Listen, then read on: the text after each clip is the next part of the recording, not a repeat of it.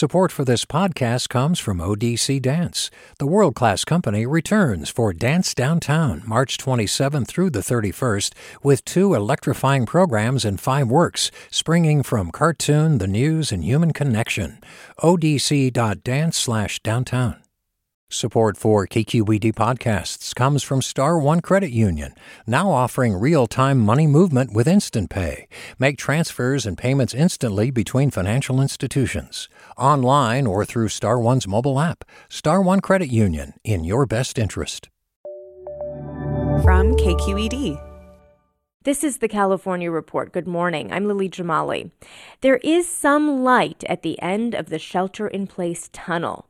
Governor Gavin Newsom is laying out a roadmap for what the easing of California's coronavirus lockdown might look like. But at his daily briefing on the state's approach toward managing the pandemic, he ruled out a return to the way things were just a month ago. Normal it will not be, he said yesterday. And as KQED's Guy Marzorati reports, the governor also stopped short of setting an end date for the state's stay at home requirements. Newsom wants to see progress in six areas before California can reopen. They include widespread testing, well resourced health systems, protections for the most vulnerable residents, and the development of therapeutic drugs to treat coronavirus. And Newsom says it won't happen all at once. There's no light switch here. I would argue it's more like a dimmer, this toggling back and forth between more restrictive and less restrictive measures. Sonia Angell, director of California's Department of Public Health, says when it comes time to open businesses and schools, physical distancing will still need to be followed. This time period that we're entering is not about going back to where we were before. It's about going forward in ways that is health, are healthy for all of us. But it won't look the same. Angell says Californians should be prepared to see restaurants with fewer tables, people still wearing masks, and if cases spike, another lockdown. For the California Report, I'm Guy Marzorati. Airports around the state have taken a huge hit as the coronavirus crisis has all but shut down air travel. They're about to get some help thanks to the federal government's recently passed $2 trillion relief package. KQED's Dan Brekke has that story. Major airports like those in Los Angeles and San Francisco have seen passenger traffic fall by 95% or more since the coronavirus outbreak took hold in California. And the downturn is hitting smaller airports that rely on local revenue for construction, maintenance, and safety projects. To help facilities large and small get through the crisis, the Federal Aviation Administration announced yesterday it's distributing $10 billion to 3,000 airports nationwide. As California's share of that relief, 188 airports will get a total of $1.1 billion. The biggest recipients statewide will be major air hubs like LAX, which will get $323 million to pay for salaries, utility bills, or just about any other need. And even tiny air terminals like Trinity County's Lonnie Pool Field and Wasco Kern County Airport are in line for some help. They'll get $1,000 each. Airports are expected to receive the aid by the end of the month. For the California Report, I'm Dan Brekke. Let's go to Los Angeles County, where all businesses that have remained open during the outbreak must now provide face coverings for their employees. That's according to a new order issued by the county's health department. And as KCRW's Benjamin Gottlieb reports, the directive is just one part of new, stricter guidelines set to go into effect by the end of today. From supermarkets and restaurants to banks and even car repair shops, all essential businesses in LA County must follow this face covering order. LA County Supervisor Kathryn Barger tells KCRW that sheriff's deputies will give warnings to businesses that don't comply and, quote, may opt to issue a citation if things escalate. Essential businesses must also do the following Regularly disinfect surfaces that lots of people touch, including things like pay portals. Provide hand sanitizer, soap, and water, or some other disinfectant at the entrance of their business for both customers and employees. And also limit how many people can come inside so that physical distancing can be maintained. LA County's updated rules also require anyone who wishes to enter an essential business, employee, or customer to wear a mask or cloth face covering. Many of LA County's 88 incorporated cities already had an order requiring face coverings on the books, but this county directive brings every one of those cities on the same page. For the California Report, I'm Benjamin Gottlieb in Los Angeles. Well, there is no industry in California that hasn't been touched by the coronavirus pandemic, and that includes residential real estate. Even some of the hottest housing markets in the state are reeling from the shock. The California Report's Saul Gonzalez has that story. When real estate agent Kendall Young remembers LA's housing market just before the pandemic hit, she says that homes just about sold themselves. Two months ago, we were an incredibly hot market. Like a blind dog with two legs missing could sell a house, right? But now the buying and selling of homes have gotten way more difficult to do. Because of social distancing orders, real estate agents aren't allowed to host open houses. It's also more difficult for inspectors and appraisers to visit properties. And who is going to buy a home if they're newly unemployed or worried about losing their job because of the business shutdown? Real estate website Zillow reports home sales are down more than 30% in the Bay Area.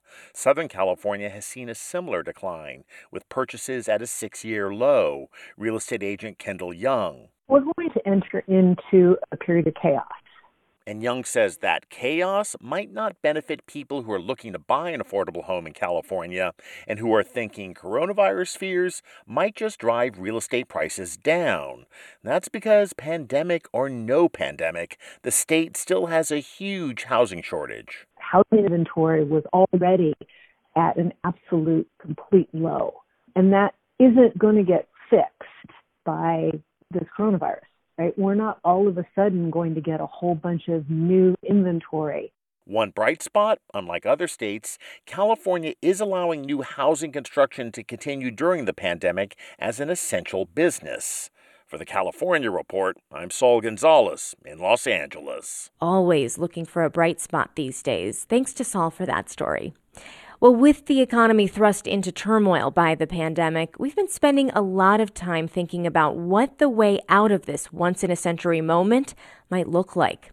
So we called up Mary Daly, who heads up the San Francisco Federal Reserve Bank. I started by asking her if she has any doubt that what we're in right now could fairly be called a severe recession. I want to avoid labeling where we are and let history be the determinant of that. But what is clear is that we are going to have negative quarters of growth associated with doing the right thing for public health, and that our road out of that depends very much on the evolution of the coronavirus. And what does that potential recovery look like to you? You mentioned quarters, plural. How many do you think we're going to be in for here? Well, my base case, assuming no resurgence in the virus in the fall, would be that we gradually come back, lifting shelter in place rules, getting back out. Consumers will be slow, I think, to reestablish their confidence that they can be out with each other, and they'll gradually come back to full activity. So I'm looking at negative quarters of growth that get better and better as we go through 2020, but they remain negative, and then positive growth restarting in 2021. But the wild card in this, if you will, the thing that we don't know is how the coronavirus will evolve. So, negative quarters through the year based on what we know right now.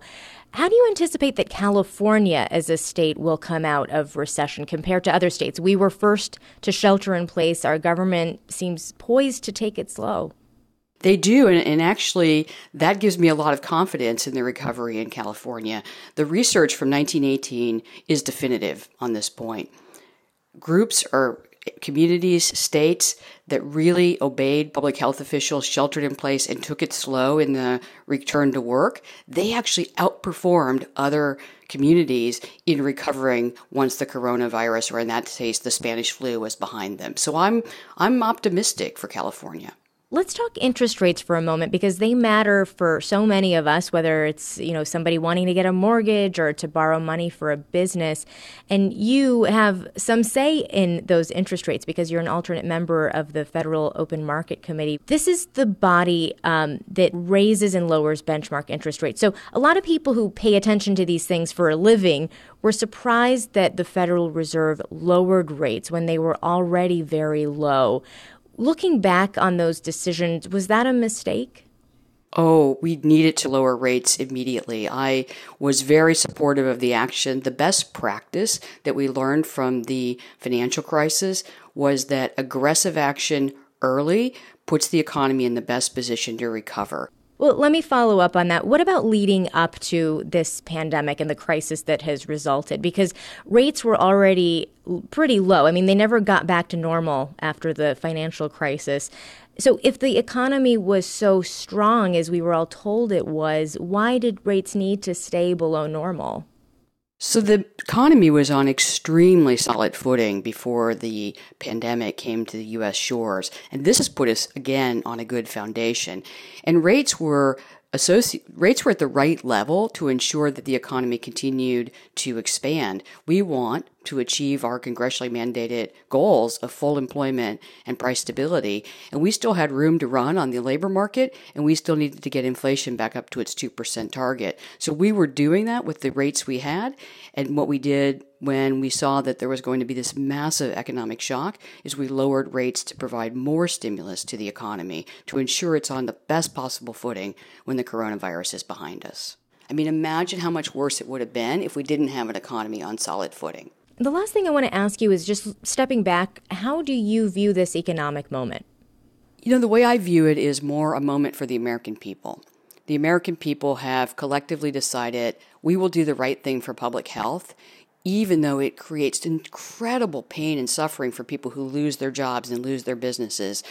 And the economic moment is we have to remember those individuals and leave no one behind as we recover. That's the commitment we need to make. All right, Mary Daly, president of the San Francisco Federal Reserve Bank, thank you so much. Thank you. Finally, this morning, since quarantine started in the U.S., people everywhere have rushed to take in new pets. And it's not just adoptions. According to PetPoint, a site that tracks data from animal wellness agencies, the rates of pet fostering have exploded too. KCRW's Danielle Chiriguayo has more from LA on the benefits of having a pet in the COVID 19 era. Chris Ramon manages the Animal Foster Program at the Pasadena Humane Society and SPCA. As COVID 19 started to make its way through Southern California, Ramon got nervous. His shelter needed to reduce its staff in order to safely social distance. We really had to just switch our focus from a vulnerable population to we need to get everybody out right now because if we can get the population to as close to zero on campus, then that would allow for a skeleton crew so that we could allow for physical distancing. But Ramon worried no one would be thinking about taking in a pet with all the distractions of the pandemic. So he and his team turned to social media, posting cute pictures of cats and dogs and urging Angelenos to foster an animal. The results blew him away. It was amazing to see that first kind of wave of emails that came in that said, I'm being asked to stay home for the next two or three weeks because of COVID 19. So, since I'm here, let me go ahead and foster an animal since they knew that we needed the help. The Pasadena Humane Society has received more than 1,500 emails in the past month from people who want to help. And Pasadena is not alone. Shelters across Los Angeles have seen similar rises in foster and adoption numbers. So, what is it about animals that appeals to people during a crisis? Karen North is a professor of communication at USC. Bringing in an animal is one way of meeting some emotional needs and providing emotional support for those of us who are in distress, which is pretty much everybody these days. North wants to make sure, though, that pet adopters are not taking on more than they can handle. I do worry that in times of distress, people are more drawn to try to take on a pet because they think that they need it, and they forget that although their needs are being met, they also have to give back and actually care for a living thing. But plenty of people are well equipped to care for animals during this uncertain time. Take Mara Rodriguez. She's a zookeeper at Moorpark College near Simi Valley. I feel so blessed that I'm around this group of animals that has no idea what's going on in the world. Rodriguez has worked with animals her entire career, and they make her happy. I just walked two goats, and I haven't felt that much joy in my heart in so long because the unfortunate events that surround all of us right now, I just forgot about them for a good 20 minutes as I ran around the zoo with these goats who were funny and eating their yams and carrots like it was the greatest tasting thing they've ever had. She says it's comforting to know that in our time of need, our four legged friends have got our backs. Whether that's a cat, a dog, or even a goat. For the California Report, I'm Danielle Chiriguayo in Los Angeles.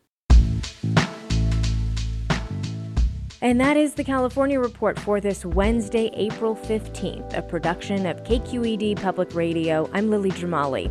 Be well, everyone, and thanks for listening. Support for the California Report comes from California Earthquake Authority, offering earthquake insurance to help Californians protect their financial futures. EarthquakeAuthority.com. Personal Capital offering customized, socially responsible investing options to align with personal values, addressing environmental, social, and corporate governance. PersonalCapital.com. And Eric and Wendy Schmidt, whose Fund for Strategic Innovation supports transformative ideas that benefit humanity while protecting the natural world, recognizing through science the interdependence of all living systems. Support for this podcast comes from San Francisco International Airport. Parking at SFO is easy when you book online. You can choose dates and times in advance and secure the best rates to make your departure stress-free. Learn more at flysfo.com/parking. Support for KQED podcasts comes from Star One Credit Union, now offering real-time money movement with Instant Pay. Make transfers and payments instantly between financial institutions, online or through Star One's mobile app. Star One Credit Union, in your best interest. Hey, Jon Favreau here. There's no shortage of political takes in 2024, but quantity doesn't cut it. We need a better conversation about the latest biggest election of our lives. On Pod Save America, me and my co host cut through the noise to help you figure out what matters and how you can help. Every Tuesday, Wednesday, and Friday, Pod Save America is breaking down the political news that makes us laugh, cry, and snap our laptops in half. Expensive year for laptops. Make sure to check out new episodes of Pod Save America on your favorite podcast platform or our YouTube channel now.